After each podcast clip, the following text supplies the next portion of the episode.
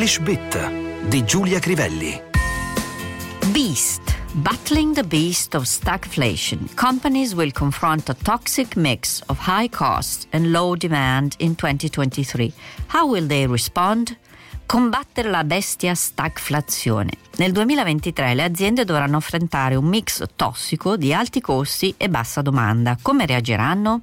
È il titolo di uno dei molti approfondimenti contenuti nel numero speciale dell'Economist The World Ahead 2023, dove si cerca alla fine di ogni anno di capire con quali temi principali tutti, persone, aziende e paesi, dovremo confrontarci nell'anno nuovo.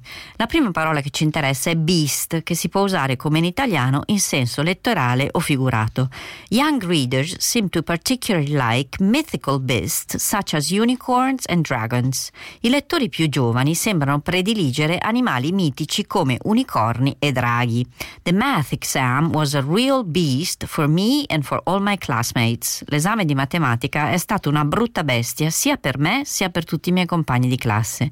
Beast of burden è l'equivalente del nostro animale da soma.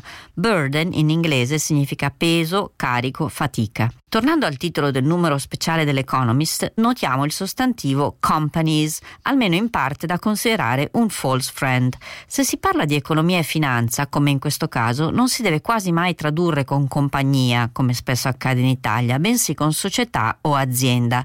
Una public company non è un'azienda pubblica, ma una società quotata. To go public, in gergo finanziario, significa quotarsi in borsa. Esistono poi le compagnie teatrali, ad esempio la Royal Shakespeare Company company e la compagnia nel senso di stare con altre persone, come in italiano. I enjoy Jonathan's company. Mi piace stare con Jonathan, nel senso di passare del tempo con Jonathan.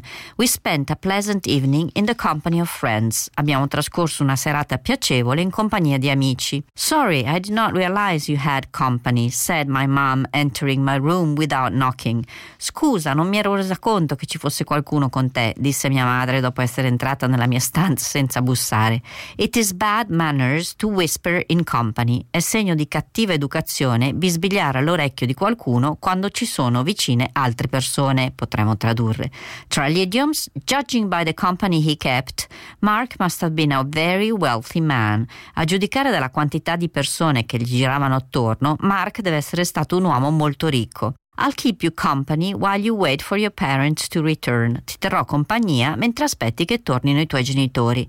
The US dollar went through a difficult time in company with the oil market. Il dollaro americano attraversò un periodo difficile, ma era in buona compagnia. Lo stesso capitò al mercato del petrolio. Tornando al gergo economico, e per confonderci un po' le idee, ricordiamo che per indicare una macchina aziendale si dice company car.